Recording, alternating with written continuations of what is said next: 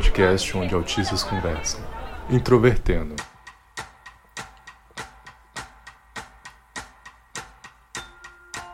Olá para você que escuta o podcast Introvertendo e que está com expectativas de que esse episódio seja bom. Meu nome é Thiago Abreu e sou organizador dessa plataforma que reúne pessoas dentro do espectro. E hoje nós vamos falar sobre expectativa e realidade. Meu nome é Thaís e hoje a gente já fez uns cinco ou seis trocadilhos a respeito de expectativa e realidade.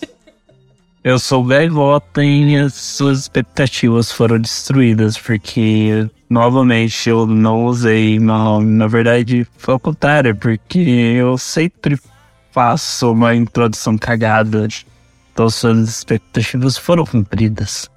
E se você quiser acompanhar o nosso podcast, você pode ouvi-lo em diferentes lugares. Nós estamos nas plataformas digitais dos diferentes aplicativos em que dá para ouvir podcasts o nosso site, que é introvertendo.com.br, e além de tudo, nós também estamos no YouTube. Nós temos lá os nossos vídeos e também temos nossos episódios divulgados para quem não se sente tão inteirado em usar aplicativos para ouvir o podcast. E lá nós também temos uma versão clean dos episódios sem música de fundo para quem tem sensibilidade auditiva. E se você quiser acompanhar as nossas publicações, as nossas novidades, além do nosso site, nós também estamos nas redes sociais. Nós temos a nossa página no Facebook, que é facebook.com.br introvertendo. Temos o nosso Twitter, que é twitter.com.br introvertendo, o Instagram, que também é introvertendo. E além disso, nós estamos no PicPay, também, se você quiser apoiar a gente, ajudar esse podcast a se manter no ar com todos os gastos que nós temos, é só buscar por Introvertendo no PicPay e aí fazer a sua doação, que nós ficaremos bastante agradecidos.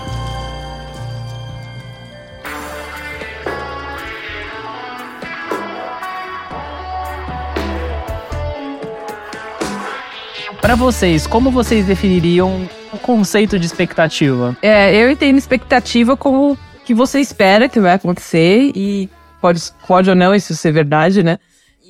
Você pode se basear, assim, para criar expectativa na chance de alguma coisa ocorrer. Então, seria talvez uma questão estatística, se você tiver dados para analisar isso, ou nas suas experiências passadas que não refletem estatística, gente. Isso é muito errado. Você pensar, ah, mas todas as vezes aconteceu tal coisa comigo. Tá, não necessariamente estatística é o que acontece com você.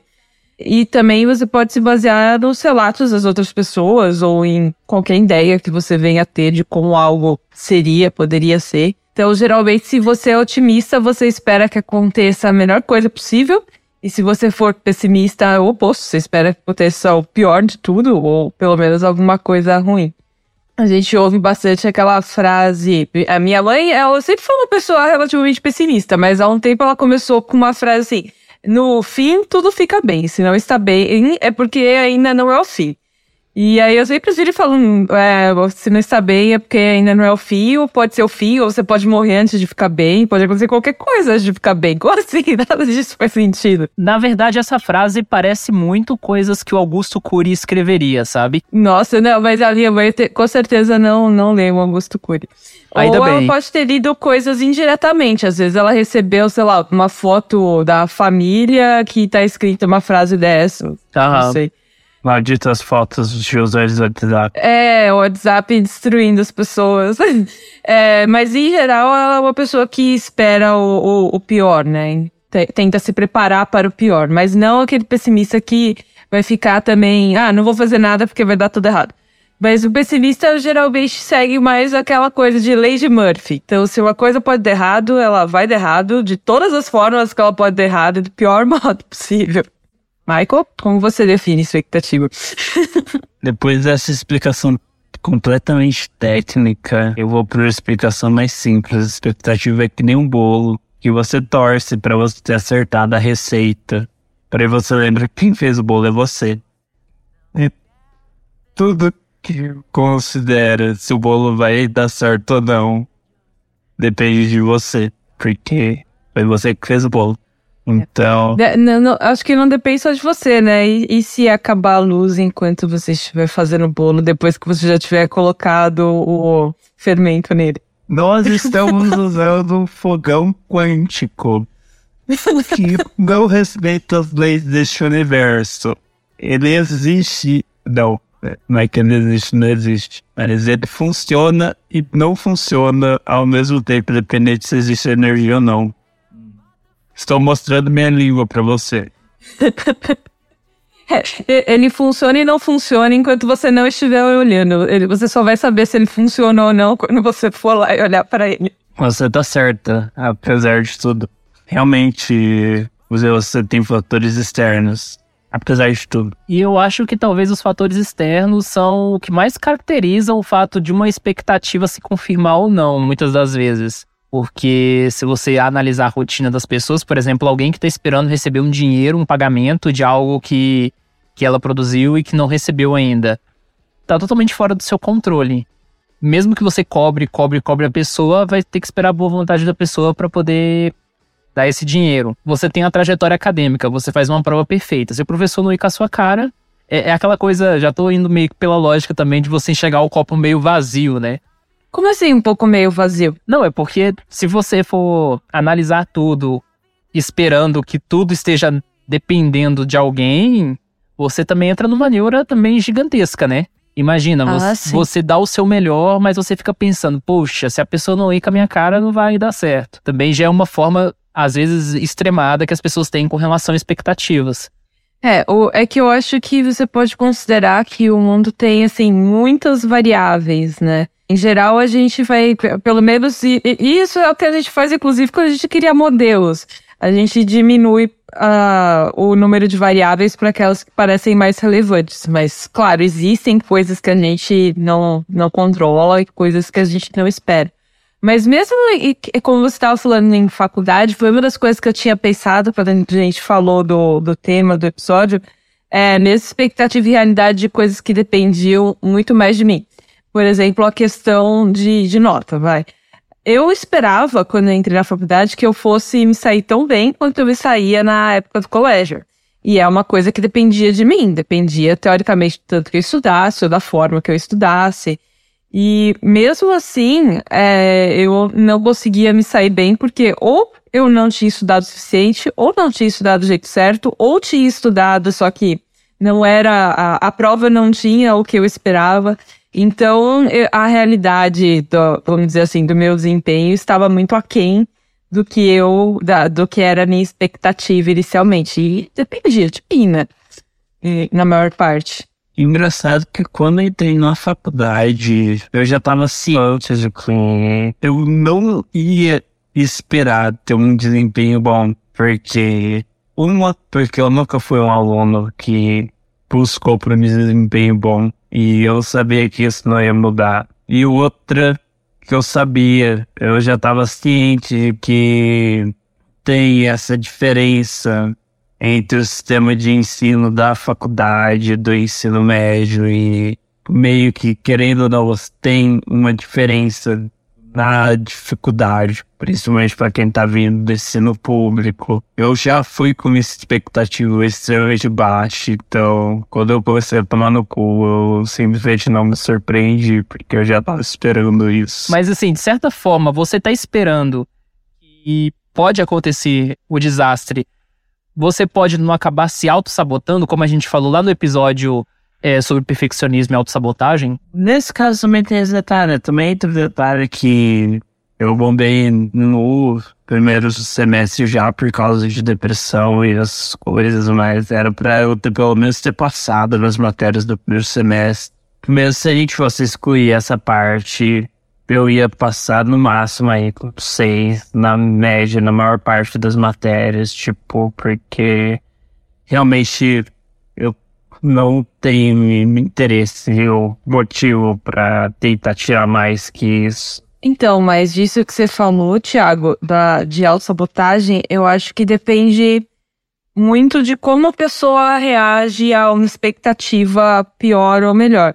Por exemplo, é, eu posso dizer que o início da minha faculdade, como eu tinha essa expectativa muito boa de que, ah, em geral eu vou bem nas coisas, mesmo não, não ficando o dia inteiro estudando aquilo, então eu não preciso fazer tudo isso para ir bem. Então eu acabei, de certa forma, em algumas coisas, tá?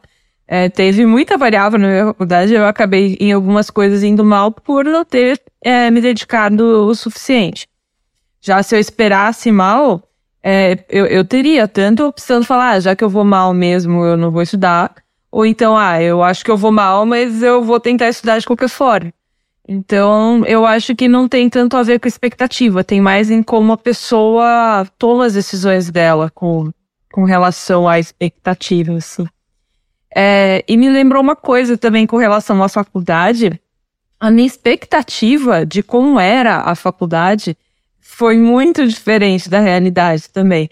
Porque é, no final do meu ensino médio, eu convivi bastante com pessoas relativamente parecidas comigo, que para mim foi uma surpresa absurda, que eram os grupos que se focavam em estudar para as Olimpíadas Científicas, né? Muito provavelmente, se, se for fazer um levantamento, devia ter uma quantidade razoável de aspas ali.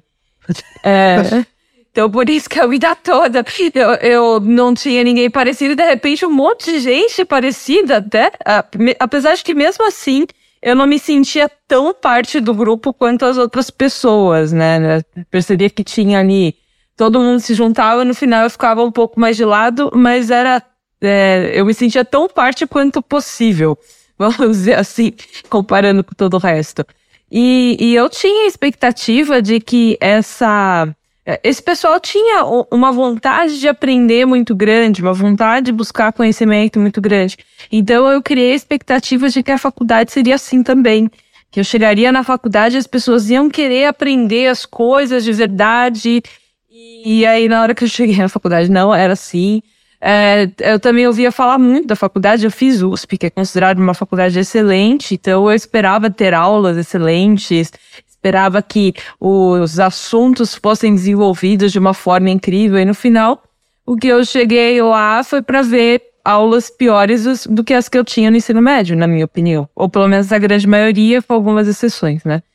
É, então, para mim, teve uma quebra absurda da, de expectativa. Fiquei muito desapontada com a faculdade também. Eu tive esse processo no ensino médio. Como eu já falei até no, no episódio de autossabotagem, meu ensino médio foi bem decepcionante do ponto de vista de notas.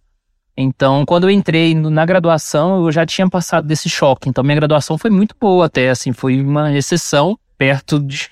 Eu acho que, na verdade, do, do desempenho acadêmico de quase todo mundo que frequentava o grupo, né, que que o Michael também frequentava, mas no geral eu sempre tive expectativas muito altas sobre as coisas do ponto de vista de colocar esforço sobre elas. Então, assim, de, de produzir algo e ficar sempre atrás olhando feedback, eu acho que a internet ajuda muito nisso. Por exemplo, você escreve um texto e aí você quer saber de imediato o que as pessoas pensam é, para produzir o próprio podcast. Então, assim, por mais que eu sabia o Introvertendo já, já começou como algo muito certo, né? Vamos, vamos ser bastante sinceros. Nós tínhamos um tema e um foco que nenhum podcast, pelo menos o que a gente sabia, tinha. Mas ao mesmo tempo eu ficava ávido o tempo todo, quase com um processo de ansiedade de ficar olhando tudo e, e acompanhando. Tanto é que a gente chegou a produzir já mais de 15 episódios, digamos assim, extras é, adiantados. Então eu tenho uma relação meio, meio complicada tem gente que diz que isso é muito mais uma capacidade de organização, de planejamento e execução do que necessariamente uma relação que tem a ver com expectativa, mas eu acho que tem um pouco a ver com expectativa, porque você não fica motivado se você não tiver uma expectativa de que aquilo dá certo ou que aquilo é importante para você em algum aspecto. É, nisso eu acho que faz bastante sentido as duas coisas mesmo. Tanto a questão de que sim, você tem um planejamento bom, é, eu acho muito bom quando a gente consegue se planejar. Quando a gente não consegue, em geral, é, é um caos, né? Sabe o que vai acontecer. E também que se você acha que vai dar errado de início, às vezes você vai pesar se não vale a pena, então, investir sua energia em outra coisa. Então, vamos dizer, se você achasse que o podcast ia dar errado, que ninguém ia ver e tudo mais, é, você poderia produzir assim mesmo, talvez só por você gostar e pronto. Ou você poderia pensar, então vou produzir podcast sobre outra coisa. Eu já comentei que gosto de traduzir textos de Magic e eu percebo que pouquíssimas pessoas leem. É, só que é o tipo de atividade que além de tudo eu acho que acaba sendo boa para treinar o inglês e tudo mais. Então eu acabo não tendo uma expectativa de que um texto que eu é, publico vá fazer sucesso. Aí se algum faz, ótimo. Mas em geral eu não tenho essa expectativa. E mesmo assim eu costumo ter esse planejamento de publicar várias, de traduzir vários antes de começar a publicar, né? Só que com o passar do tempo vai ficando difícil também. Eu acho que com base nisso também a gente pode falar dos efeitos de quando essas expectativas não são cumpridas assim.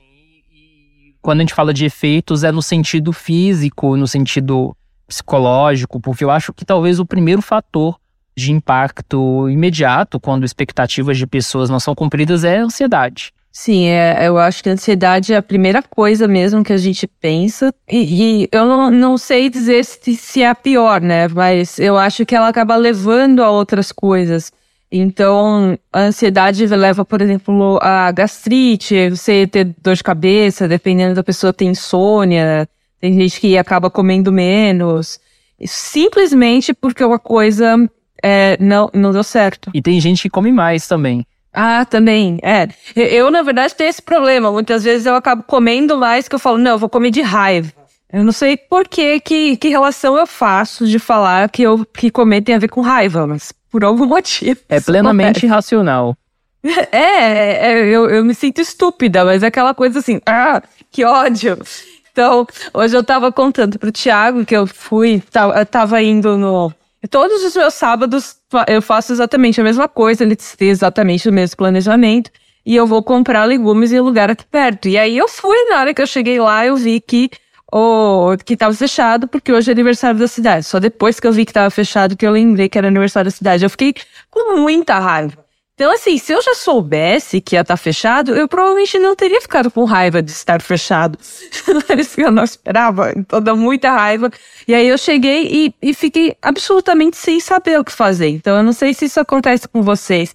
Mas de, de bugar a cabeça, tá, e agora? O que eu faço? Eu não consigo comprar lá. Eu, eu até na hora pensei, vou tentar comprar em outro lugar. Ah, mas eu não quero ir até outro lugar. E aí eu fico com aquela raiva de, tá, não quero fazer nada, eu vou para casa, então, e isso me lembra quando eu morava em Goiânia e eu saía para comprar as coisas e assim. Principalmente quando eu fui morar em Goiânia, Goiânia mesmo, que passou que as coisas não tinha nada, que era menos de um quilômetro de casa. Eu saía para ir a pé. Sempre que eu saía tinha que dar certo, porque se não desse certo, eram dois quilômetros de caminhada e de volta, pelo menos, no mínimo. Geralmente mais. Então. E você passava o quilômetro inteiro de volta pensando que aquilo não tinha dado certo e passando raiva, né? Muito puto. Pelo menos eu chegava rápido. O que era bem útil quando tava chovendo. Nossa, agora que você falou a verdade, né? Eu costumo andar mais rápido quando eu tô com raiva, quando acontece alguma coisa assim, de, de eu esperar alguma coisa, aquilo não dá certo, e eu não sei se eu ando mais rápido para chegar mais rápido em casa, se eu me sinto fugindo daquilo. Agora eu lembrei de outra coisa também, logo que eu vim aqui para Florianópolis, né, antes de eu me mudar, eu tava pesquisando uma casa para ficar aqui, né? E eu achava que era simples alugar uma casa, da mesma forma que, que eu já aluguei quarto na época da faculdade, um quarto perto da, de, de onde eu estudava, né? E eu não sabia que era tão complicado alugar uma casa e, e tudo difícil. Então eu passei um tempão pesquisando nas imobiliárias. E na hora que eu escolhi, entre aspas, uma casa que me pareceu boa e eu liguei e, ela não estava disponível e eu percebi que ia ser muito mais difícil, eu comecei a achar que tudo ia dar errado como o início deu errado, aquilo começou a se estender assim de uma forma que aí eu fiquei na dúvida se eu ia querer mesmo vir trabalhar aqui. Aí eu começava a chorar à noite, porque eu falava, não, isso tá errado, começou errado, então melhor acabar, melhor desistir. E no final eu acabei vindo e deu certo tudo mais, mas foi um início muito difícil simplesmente por eh, eu ter esperado tanto que fosse dar certo, que é uma coisa que eu não costumo fazer. Essa sensação, então, eu poderia chamar de bug, né? Que é quando você perde completamente a linha de raciocínio e você precisa de um tempo para processar e criar uma nova rota. Se eu fosse usar uma, um exemplo bem autístico para isso seria quando o Google Maps te sugere um caminho, você vai por um caminho errado, quebrando a expectativa do Google Maps e ele tem que traçar uma nova rota imediatamente. Ele demora uns 5 segundos para fazer isso quando você está dirigindo. Então, eu acho que é mais ou menos assim. Só que, diferentemente do Google Maps, essa recontagem, esse novo cálculo, não acontece de forma imediata e E aí que eu acho que talvez uma das sensações seja a frustração. Uma coisa bastante interessante que vocês falaram que me fez pensar é que eu fiz um processo de investigação de TCC, que foi uma pesquisa que durou dois anos e meio. Às vezes, quando eu tenho interesse em alguma coisa, eu tenho paciência de ficar anos pesquisando ou trabalhando em cima de, de algo. Mas durante esses dois anos e meio que eu fiz o meu TCC, acabou ocorrendo de que assim, eu passei por muitas situações bastante complicadas com relação a dados que eu estava procurando. Então, por exemplo, eu estava atrás de um jornal chamado Ibopatinga, que em dois anos e meio de pesquisa, de contatos com pessoas, eu não conseguia achar. E aí, cada vez que eu chegava para fazer essa. Chegando da pessoa que teoricamente tinha o jornal, eu já chegava naquela expectativa pensando, agora eu vou, cons vou conseguir. E eu nunca encontrava. Inclusive, até hoje eu ainda não achei. E aí eu vejo isso espalhado assim, em áreas de todas as áreas da vida, né? Se você trabalhar profissionalmente, muitas vezes você tem uma promessa de um aumento, às vezes você tem uma promessa de uma atividade nova, um cargo novo, e às vezes isso não acontece, acontece um problema ali, um problema aqui. E aí, quando você fica dependente demais, como você falou, Thaís, de ficar esperando que as coisas deem certo, você já cria uma trajetória futura totalmente completa, usando aquilo como um critério definidor e aí, quando aquilo não acontece, aí é, ocorre o, o cálculo Google, Google, Maps, digamos assim. Aí você vai ter que criar toda a projeção de futuro com relação a isso. E como a gente costuma planejar bastante coisa, né? Quase que montar o fluxograma completo na nossa cabeça. Então, quando algo no, no início, no meio já dá errado, você teria que recalcular toda a rota de tudo, né? Usando o exemplo que você deu é, parece que a frustração é, é ainda maior.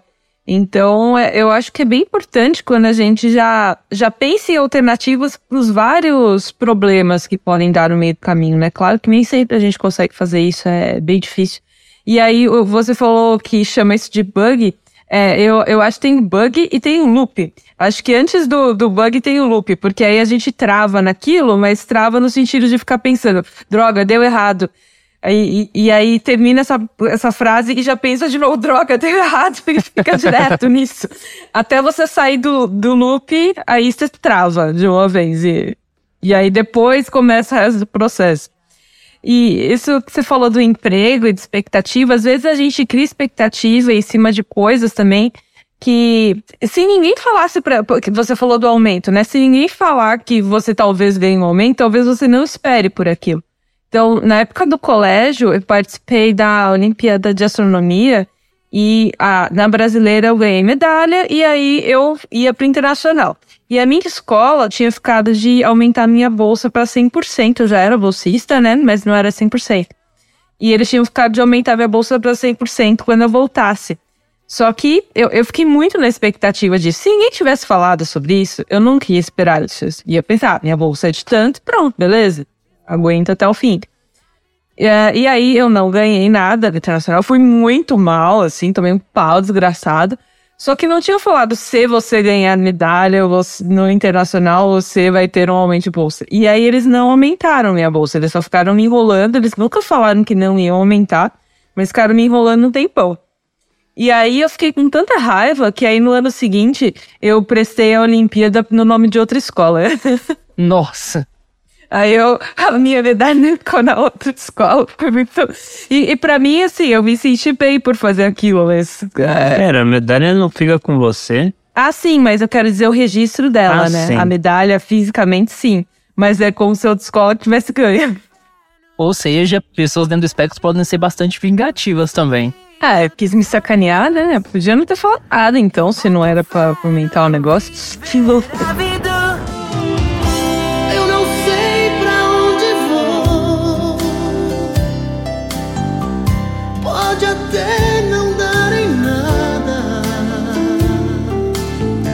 Então, uma coisa que eu pensei que acaba sendo um assunto mais leve, vamos dizer assim, mas também acaba sendo expectativa e realidade. É, o, o, exemplo específico que eu pensei é, foi sobre um jogo, que é o Dragon Age 2. Não sei se algum de vocês já jogou, mas o Dragon Age 2 ficou conhecido por ser um jogo muito ruim para quem é, gosta de jogos do tipo de RPG meio, meio que ação, né? Exatamente. É, e aí, quando eu joguei, eu joguei com expectativa. É, eu comecei com uma expectativa lá embaixo, achando que ia ser muito ruim mesmo, mas só porque eu queria completar a franquia. E não achei o jogo tão ruim assim.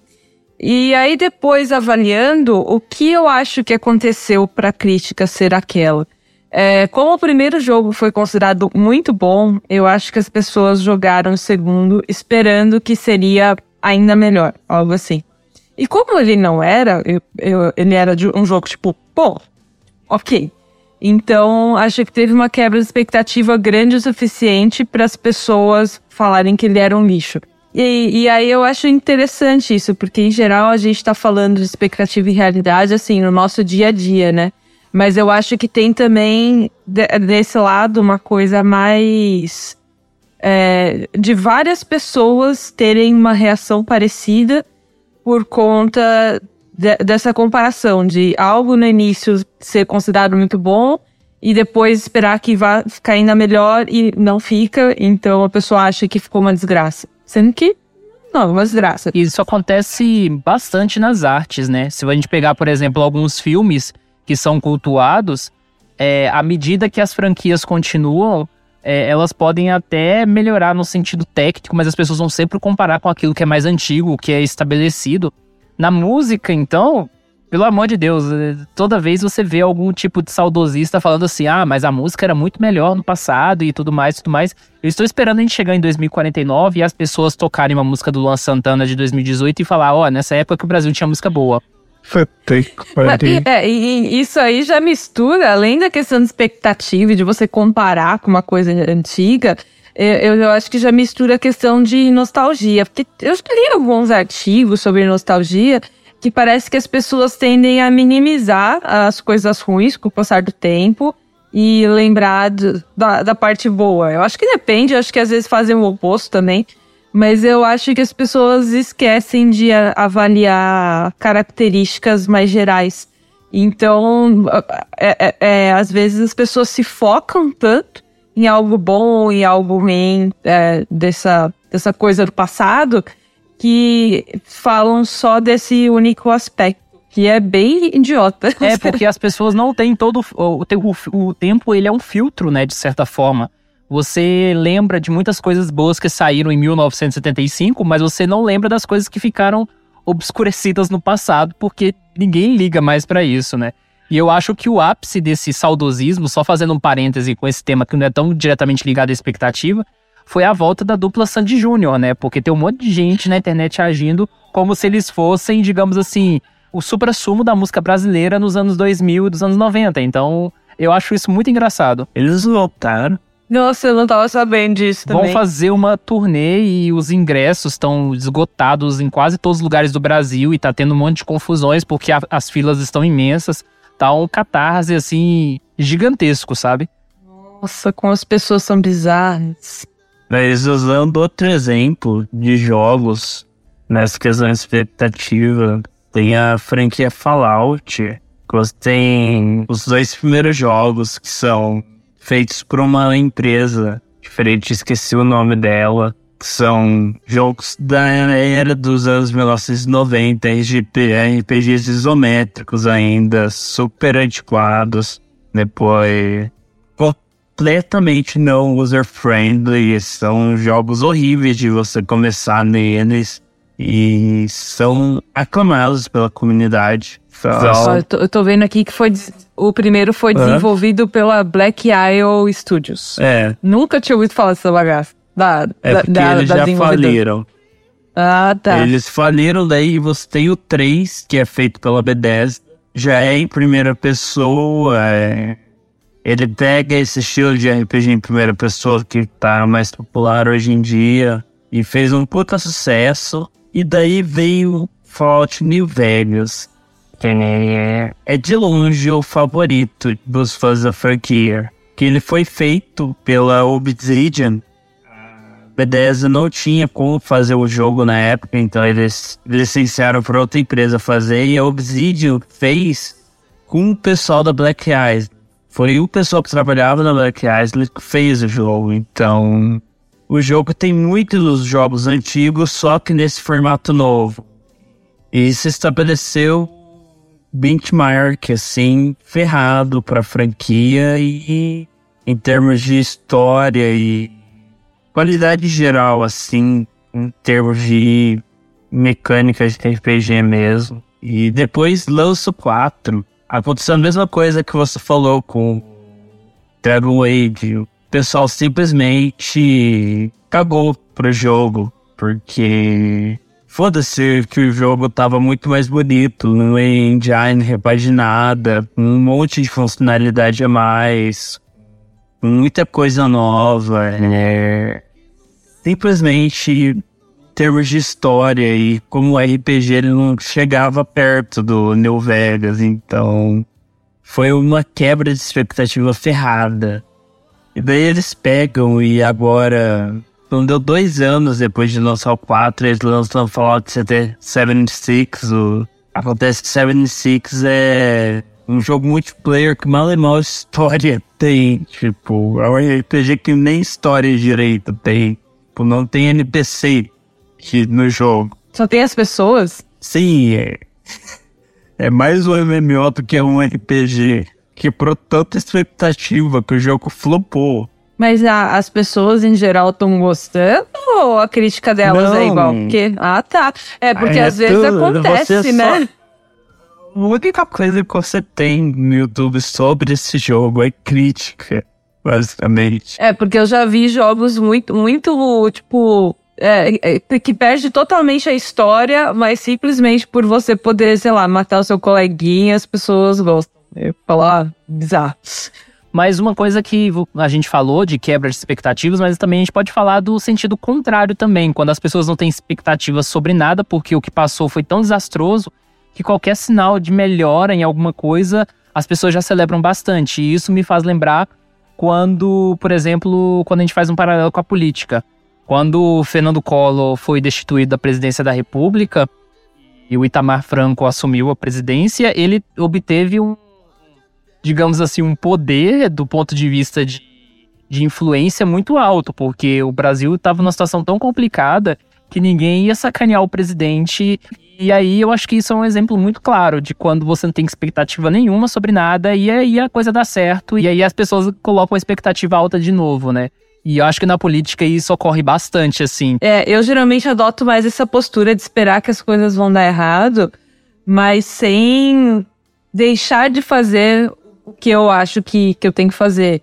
Só que tentando depois me lembrar, é, fazendo um levantamento das coisas que deram certo e que deram errado em cada um daqueles momentos. Eu acho que isso acaba sendo útil, inclusive para o trabalho, para o estudo, para o nosso desenvolvimento. Então, uma coisa que eu faço no, no- sobre o meu trabalho é depois, no final de semana, parar e pensar quais foram as coisas que eu fiz bem ou que eu não fiz bem durante a semana. Ao invés de simplesmente carregar só, ah, nossa, essa semana foi uma droga, então eu tô chateada porque eu só fiz besteira. Ou oposto, nossa, essa semana foi muito foda, fez tudo certo. Acho que a gente parar e levantar os pontos positivos, negativos. E tem coisa que não é nem positiva nem negativa, eu acho que é, é outra questão de é, expectativa e realidade, a gente não, não devia tratar a realidade como algo binário. Tem coisa que não tá nem de um lado nem do outro. Então, acho que a gente se manter crítico quanto à nossa realidade acaba ajudando também isso. Às vezes eu penso também que a questão das, da expectativa é, um, de certa forma, um desligamento do presente. Acho que às vezes a gente quer ter o- tanto um, um controle da nossa vida e de, das coisas que nos cercam, que a gente tem muita dificuldade de lidar com o presente, de viver o presente mesmo, assim. E isso pode parecer até um pouco, talvez, motivacional, não sei, mas assim, é do ponto de vista de que a trajetória humana, a vida humana, ela é na maior parte do tempo bastante comum. Não, há, não acontecem coisas extraordinárias todos os dias, todos os momentos. Então, se a gente talvez conseguisse se preocupar em simplesmente viver do que analisar sempre todo e esperar grandes eventos, provavelmente essa trajetória seria muito mais agradável e muito menos complicada. É verdade. Eu, eu- eu acho que, inclusive, teria. As pessoas todas agiriam de um modo melhor. Acho que atrapalhariam menos umas às outras, inclusive. Mas eu acho que viveriam se sentindo melhor também. E tentando fazer com que a- as coisas simples, vamos dizer assim, né? O dia a dia mesmo, as coisas comuns se tornassem é, mais agradáveis do que se preparar só para grandes eventos. Falando nisso, vamos acompanhar se a código de rastreio da minha encomenda atualizou. Vamos lá? é, isso, isso também envolve uma expectativa imensa. Principalmente se o negócio não ficar encalhado em Curitiba, né? Na verdade, não saiu da China ainda. O código de rastreio já me foi dado, só que não tem nada nele ainda. E pelo que me informaram, o código de rastreio só começa a passar as informações quando ele chega na quando o produto chega na Espanha. Então, isso significa que ele ainda não chegou na Espanha, porque eu acabei de ver e continuando não tendo absolutamente nada. Mas isso aí me lembrou de outra coisa de expectativa e realidade, que é a questão, assim, de, de quando a gente vai fazer uma compra, especialmente quando a gente faz compra pela internet. Eu, pelo menos, detesto ir comprar coisa pessoalmente, apesar de saber que algumas coisas, tipo roupa, eu tenho ainda dificuldade de comprar pela internet. Mas tudo que eu puder comprar pela internet, você tem que pegar fila sem ter que ver gente para todos os lados e falar com atendentes. Eu prefiro. Só que, como a gente não está vendo aquilo que está comprando, muitas vezes a gente tem que ir atrás de reviews, né? Pessoas falando o que acharam, se compraram, se foi bom. E isso eu acho que acaba ajudando um pouco, porém, a gente ainda tem a gente passa a ter uma expectativa com base no que nessas reviews que a gente vê por aí. E uh, nem sempre também a realidade é, atende. Então, às vezes, a gente fica muito decepcionado achando que desperdiçou dinheiro com alguma coisa por conta disso. Ou o oposto. Às vezes também alguma coisa que a gente compra fala, ah, esse negócio aqui tá meio barato, vou ver como é que é, e às vezes é, é ótimo. Em qual das categorias a minha encomenda vai ser? A gente vai descobrir daqui a alguns dias que, que você tá comprando? Na verdade, não daqui a alguns dias, porque quando esse episódio chegar, com muita sorte, a minha encomenda já vai ter chego. É, esse episódio quando esse episódio for, for publicado, a sua encomenda de tiver chegado, eu acho que você tem um problema. É. Eu acho que você vai ter uma Ainda, quebra de expectativa não. bem grande. É. Eu sei que a gente já comentou coisas parecidas com isso ao longo do episódio, mas eu acho que uma das formas de tentar lidar com, com essa, especialmente com a ansiedade e com os outros efeitos negativos que a gente tem com relação a muitas vezes a realidade está aquém das nossas expectativas.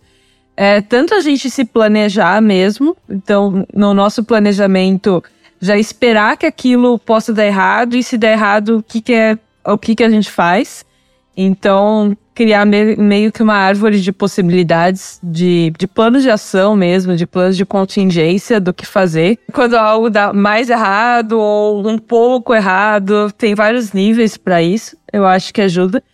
E às vezes também eu acho que vale a gente dar uns comandos mais diretos para o nosso corpo para tentar evitar pensar em algo que deu errado, que tá chateando a gente. Às vezes a gente não, não consegue, mas quando dá certo, para mim ajuda bastante. Então, me comandar a fazer alguma coisa em que eu precise me manter focada, eu, eu costumo me sentir melhor. E também ter consciência de que algumas coisas você não pode fazer, algumas coisas não estão nas suas mãos, então não adianta ficar se torturando com isso. A culpa muitas vezes não é sua. E, ou a responsabilidade também não é sua. E por fim, eu só vou dizer que às vezes, como a, a Thaís disse, a culpa não é sua, então só vai te restar levantar as mãos pro alto, gritar e sair correndo. Aí você tenta ampliar o seu repertório de palavras de baixo calão para cada vez você falar uma diferente, não ficar sendo repetitivo.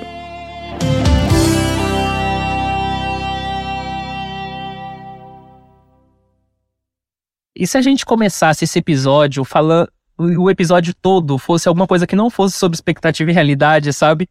e a pessoa fosse ouvir a expectativa que fosse um episódio sobre expectativa. Bom, eu não sei se podia ser o episódio todo, mas a gente podia fazer pelo menos um blog falando sobre algum assunto aleatório. Fala qual foi a sua expectativa. Não, não.